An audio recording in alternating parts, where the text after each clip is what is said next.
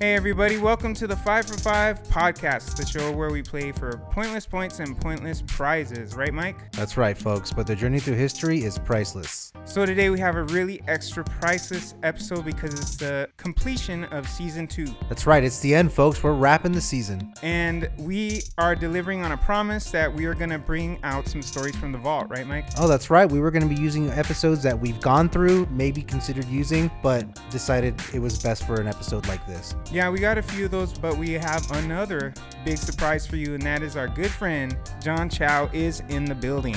He's going to be commenting on some of the stuff with us right after this. You into it, Mike? I'm in it, man. Let's do it.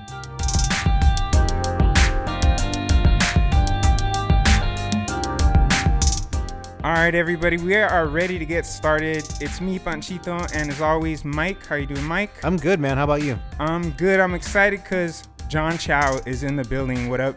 How's everyone doing? Panchito, Mike, glad to be on the show. You brought the sexy voice today, huh? Hey, you know, this is my uh, podcast voice. So John Chow is the big homie. He's uh, one of the dudes we kick it with all the time. He's got a lot of good input on almost everything that Mike and I tend to spit. So we're excited to have him here for this. Yeah, We think it's appropriate to have him here. yeah, I hope so. Ho- I hope not. I'm not a disappointment. You know, trying to live up to the name. No pressure, but if it's no good, we'll never have you back again. we'll edit you out, son. It's okay. big time, yeah. All right, Mike. I know you got the first story of a few that we're going to be sharing today. So bring something that silliness. What do you got for us? Keeping it short and sweet, folks. This one's uh, going to be out of Missouri. Uh, back in- Mazora. Missouri, 1921. Uh, the title of the newspaper article is Charleston Dance Hazardous Sport. Okay. The first injury in southern Illinois due to the dancing of the Charleston is reported at Alton, where Miss Mildred Valls suffered a dislocation of the kneecap while performing steps of the new dance. The young lady's accident occurred at an old time dance. Young folks pleaded with the manager of the ball to mix newer dances with those calling for old fashioned steps, and he promised one Charleston. Miss Valls slipped, wrenched her knee, and the joint became locked. and that's it. I love that. Okay, like the only thing that's juts out for me from the past that makes it from the past Yeah, is the fact that it's the Charleston. exactly. That's why I had to read about this article. Like I had to read it and bring it to you guys. Other than that, it yeah, it screams modern context because it's somebody's getting hurt doing a crazy dance, and that's kind of all we have now, right? How many idiots have you seen on YouTube, John Chow? Seriously, like doing a dumb dance and getting hurt. Well, now now it's more of a competition, right? It's like who can get as many views. Like someone will start a crazy dance and and just you know we want to get viral, like that whole Drake dance. You know that Kiki song. I mean, people were Oh getting yeah, hurt left and right trying to slamming into doors. slamming the doors and stuff. Uh-huh. Well, yeah, like basically started from a Charleston. You know. Exactly. I mean, we went from that to Kiki dance. yeah, Wow. that's the thing though is everybody wants to do the dance. They were begging to do the dance. Ev- Yeah, they wanted to do that so bad. and someone a little older um what, what was her name miss uh, Uh, Miss Vols. miss Valls she you know she, she took one one wrong step and hurt herself you know She was just trying to do the kid dance. That's the problem. right but i mean it probably looked look cool look awesome To a point, have you seen an adult try to floss? It's pretty rough. It is not that good looking. it gets views though yeah, it gets views. it yeah, we do it for a because different you know reason why now. if i if i record my mom flossing and i throw it on uh, throw my instagram i guarantee you that'll get a lot of likes yes, Mama Chow Because would Mama get Chow hella be likes. Uh-huh. flossing, yes. Yeah. And that's money, potential money. Yeah, it is. Yeah. and yeah you know so what? The motivation's just different. Is that the big thing? well motivation from back then to now it's i think it's totally changed you know They were just trying to do it big. Yeah. Back then, you know, back then everyone trying new things, that's fun and dandy, but now everyone's trying to I think a a lot of these kids nowadays just want to go viral one time. Yeah. They At they, least the they, once. they think that's their lottery, you know. I think I think John Chow uh, highlighted something the one-upsmanship, right? Yes, Like- that's all over the place. Like I see you over there being stupid. That's cool, but you're getting a lot of attention being stupid. Let's see if I can be dumber than you. that's why it's a challenge now. Yeah, it's a big time Hashtag challenge. something challenge. Well, for some folks, money's at stake, Yeah. and that's that. That adds a whole new dynamic. Well, because they're influencing. A hundred percent. See, that's that's it. They were dancing back then to show off. Now they're dancing now to, to attempt to influence and show off. Right. Twofold. And I'll tell you what. Shout out to DJs, Right. DJ Smash. If you're listening to this, Shout out to DJ Smash. Shh. they were getting requests even back then, right? It's true. Whatever the DJ plays is never good enough for some reason. No, not at all. It's true. I- It's never good enough. It's like crazy to me to hear that they were doing it all the way back then and for the Charleston. Almost 100 years ago. Yeah. So, what do you got for us, man? Well, I've got one that comes from 1978. Okay. A little bit more modern than where I was coming from. Yeah, this one's out of New York and it has to do with technology. I Nice. keep bringing in technology for you because I know you love those. Yeah, man. You keep hitting me with that. Not that I'm complaining. But this one's neat because it involves the law and some kind of shady stuff on the part of a doctor, maybe? I'm not positive, but. In 1978, using $16,000 worth of television technology, a heart surgeon is testifying in a federal court case while he's sitting back in his hospital room in Houston. So, he, he's like testifying from the hospital. Right. He was doing this through a court ordered hookup by the U.S. District Court. And basically, they had to do this because he couldn't take time away from his busy surgical duties at this hospital. The reason that his time is so important is because he's a heart surgeon and they want him to be able to stay and work on the patients instead of flying back and forth to New York to testify. Right. But the interesting thing to me was that he's testifying because he's been called in a suit involving assertedly faulty valves that he implanted in patients' hearts. Whoa. Uh Uh-huh. huh. So, even though you're probably working on someone's valve while I'm grilling you on the stand, so to speak, I'm going to, we're, we're going to talk about these bad valves. Right. I mean, he's testifying about these faulty valves, but they don't stop him from working. And instead, they implement all this technology $16,000 worth of video technology in 1978 so he can keep working While he's being indicted for faulty valve. for possibly using faulty valves. Yeah. That's crazy that the court order wasn't enough or they just didn't pursue for like a stronger court order to like get him to New York. or just to stop him, right? Or yeah, wouldn't you think like, hey, if we're doing some research on you or doing some background check on you about suspicious activity, we would uh, pause what you're doing for a second at least. I would think a subpoena would take precedent, right? Right. And like, the, there's got to be another heart surgeon. yeah. Well, well, you did say he was the head of the head of the department, but Uh-huh. even though like I'd be like I, I wouldn't want to be operated by him right now. Exactly. I Like, would not That, want that's to- my thing. Like as a patient, Because that's going to be me on that table, opened up while he's working and being grilled on the stand, so to speak. Well, I'll tell you what, for me, what this points to is like misuses of technology. Right. And if you're down, we can talk about it after the break. Absolutely. All right, we'll be right back.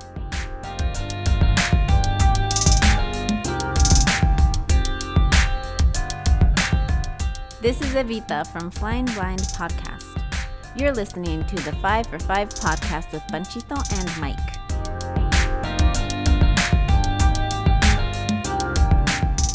Subscribe, like, love, and follow us at Zwerk Media, at ZWERC Media. Did you get it? Good.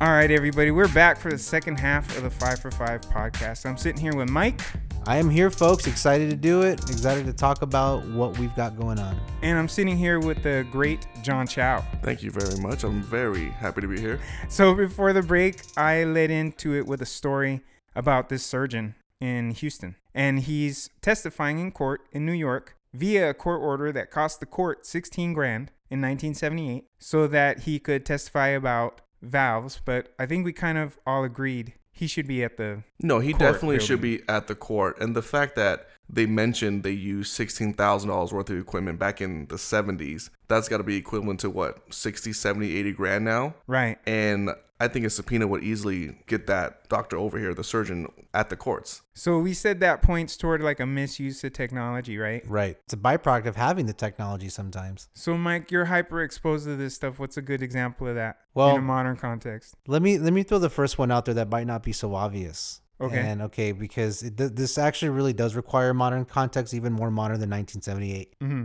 So, okay, like, do you know how many HIPAA violations were performed and witnessed in that courtroom? Like I'm no HIPAA compliance officer, but I can tell you the fact that all those people who were watching that, they weren't legally uh, supposed to be allowed to see that body. You know what I mean? And who's on the surgeon's end of the video connection too, right? Exactly. Like what's going on on that end? That was the, actually the for me that was immediately where my mind went before like the next thing which I'm thinking of was just basically the gross the gross use of surveillance technology, right? That's, you know, being used by, you know, states and being used by, you know, society, right? That's kind of where my mind was going. Like I read something the other day about that they want to start putting like citywide face capture. Yeah, that's uh, that was definitely something that was being floated, and I'm really glad that the municipalities and the states are really balking back on that. I feel like you and me, Mike, could maybe be mistaken for each other or something. But John Chow's in trouble if they if they start doing that. No, I, I yeah, that's uh, I definitely be in trouble. He's very distinctly handsome, is what it is. It's China handsome. if you're a distinct face type of dude or person, you're done with this. right. Well, I know where I stand on that topic. Yeah, I know you have feelings, right? I have many feelings on on a topic like that. I'm not a fan of it. Um, I don't believe that the state should have that kind of access in- in that level of depth. There's a lot of counterpoints you can make to that, though, just to kind of be contrarian to my own self, right? The fact that we already have facial databases, Sure. you know. So what? But what- they're for different uses right now. totally. I they're mean, for almost for entertainment at this point, right? I mean, facial when you implement facial recognition, you're you're taking that dynamic to a whole other level. It's an implementation of, of a system, right? Right. To me, once we've gotten smart about something, is it because we know too much about it or think we know too much about it that we start implementing it like that? I It- mean, because they say technologies is stuff that we haven't quite figured out how to use yet, right? That's what we call technology. Right. And and I would actually caveat that as well as our society hasn't really fully l- figured out how to adapt itself to it. Right. Once we've got that data, what's the power of it, right? We don't completely know yet. Yeah, like what a lot of people don't realize is yeah, you know, we should let's pat ourselves on the back. We've done some really cool things, but we actually should take a long hard look in the mirror and really understand that there's a lot that we don't realize how this impacts. Like we we haven't really looked at the long-term impact of having this kind of access to data. And and that's stuff like that that I think that we kind of take for granted. You know what I think could be seen as another misuse of technology is license agreements. Yes, yes. Um, I feel like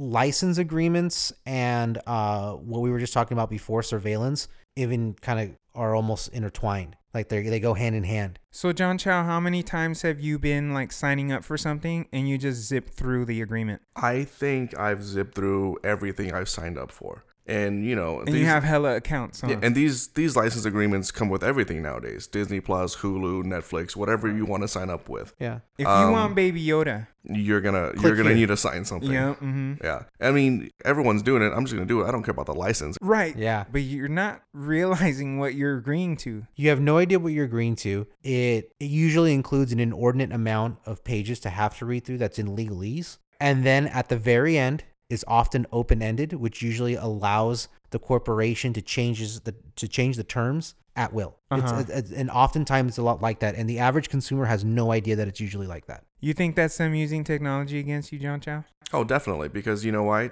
The the information they they get on me, they ask for my date of birth, they ask for my you know my address and all that stuff. I don't know what they're really gonna do with it. Yeah, But they can they can sell it to third party companies. They can distribute it however they want. Because you know why? I scrolled up. I I went through the 20 pages. And I just I just clicked accept. because they're leveraging what you want from the technology Exactly. against you. Exactly. For that moment in time, I wanted this app, and I just I just hit accept. This is going to turn into one of the, bi- in my opinion, one of the biggest legal battles of the 21st century. Who owns our data? Because Uh-huh. currently, right now, if you actually begin to research the topic, you actually find out that currently, as it stands, by Supreme Court precedent, we actually don't legally own our data. You and I, who who currently owns our data, is who is whatever medium is holding that data. So, meaning the information that I divulge is, let's say, for example, spoken over my AT and T telecom convers- conversation AT&T can make an argument over ownership of some of my information okay and that's a huge problem right now in my opinion Yeah. because what a lot of people don't they won't think too deeply on it but they don't realize what that leads to Slippery slope.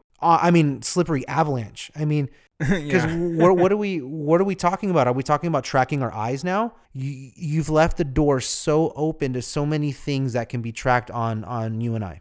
That's us enabling ourselves with technology to be able to do X amount of things, Yeah. but not necessarily being ready to take on the responsibility of those things we've enabled, right? Right. Is that the parallel then? Because this court back in 78, they paid X amount of dollars to use the technology, but were they ready to be responsible for the technology? Right. And you know, the irony is that Supreme Court case that I had mentioned was like in 75. Oh, really? Yeah, it was like in 75 where basically it was it all it all started with a telecom company. And basically what happened was that a telecom company had given the FBI the number of of somebody who was a stalker. And basically a woman was getting a call from a dude who was who was a creeper and she was constantly getting harassed by this guy and she tipped off the police and she goes I think it's this guy, but I don't have any evidence to support it. So the police ended up tipping off the feds. Feds went to the telecom company and the telecom company just gave the information over this is the guy. Long story short, it got proven in court that it was the guy. But the fact is, is that the, the feds ended up getting that information in a non legal manner. Right. And that's how things got so contested that it ended up making its way to the Supreme Court.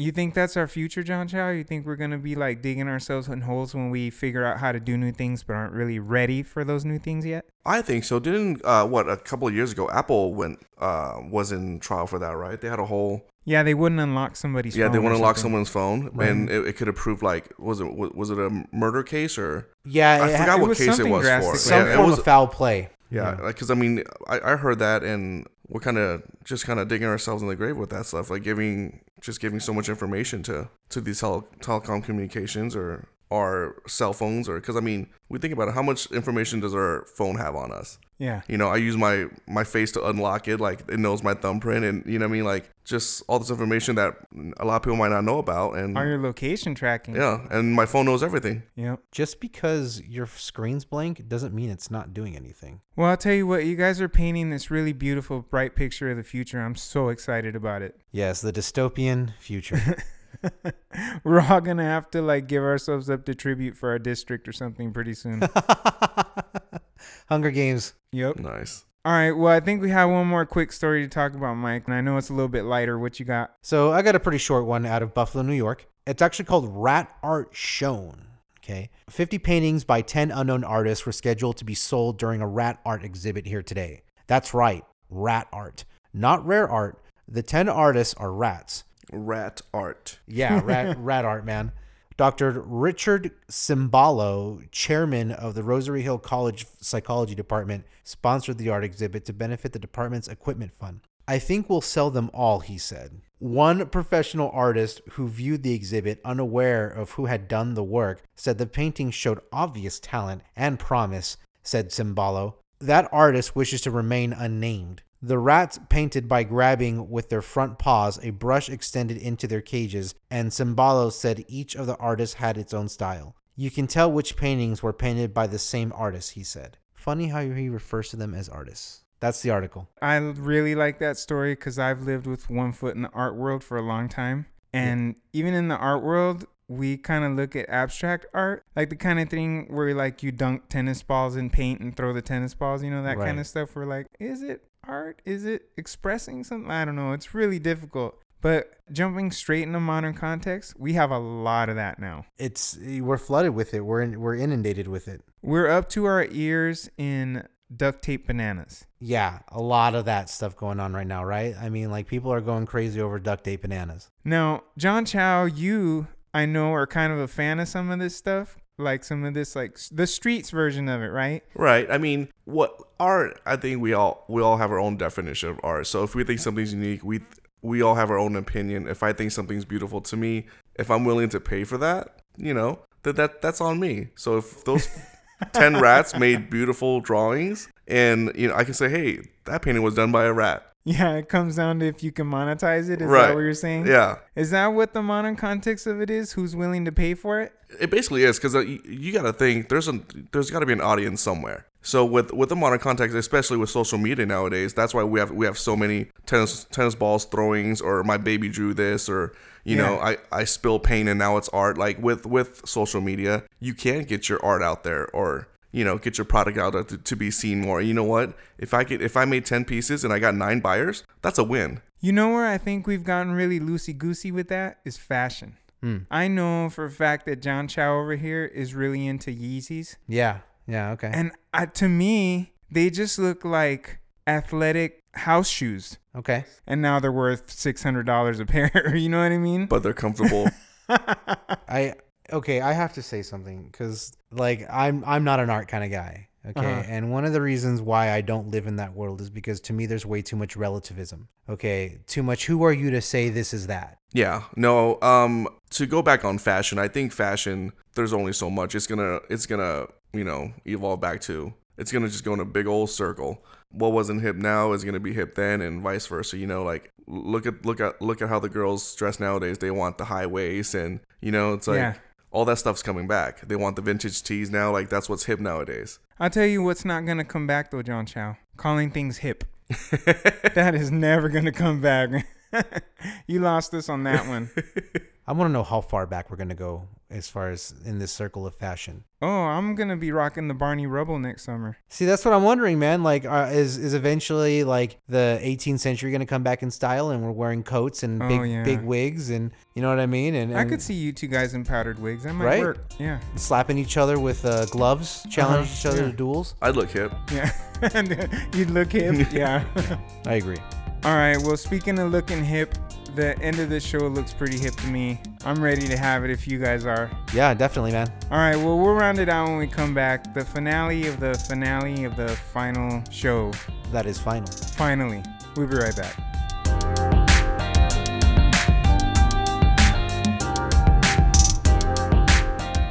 This is Evita from Flying Blind Podcast. You're listening to the 5 for 5 podcast with Panchito and Mike.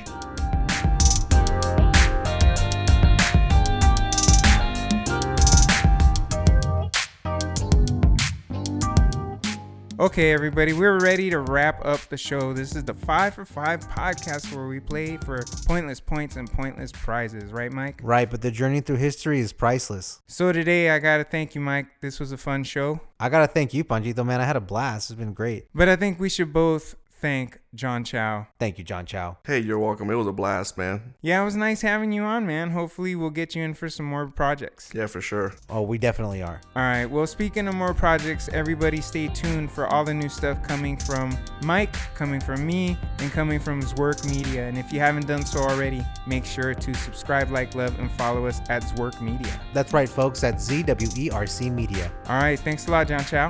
You guys have a good one. Thanks, Mike. Panjito, Chow. Thanks. Peace out.